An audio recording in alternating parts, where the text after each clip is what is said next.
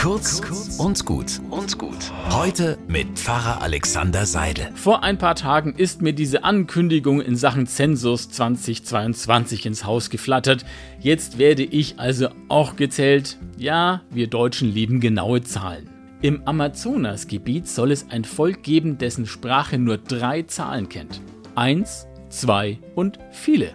Das heißt, sie zählen nicht, Klar, damit könnte man keinen Technologiestandort etablieren, aber was man sich an überflüssigen Vergleichen dort spart. Es ist egal, ob das Auto vom Nachbarn 50 PS mehr hat, es hat halt viele PS, so wie meines. Und wenn ich dem anderen ein Huhn verkaufe, dann feilsche ich nicht um 2 Euro oder 3, sondern der andere gibt mir so viele Rüben oder Nüsse wie er und ich meine, dass es halt passt. Ich glaube nicht, dass ich in diesem Stamm am Amazonas leben möchte. Aber weniger vergleichen weniger Neid, weniger gegenseitiges Aufrechnen.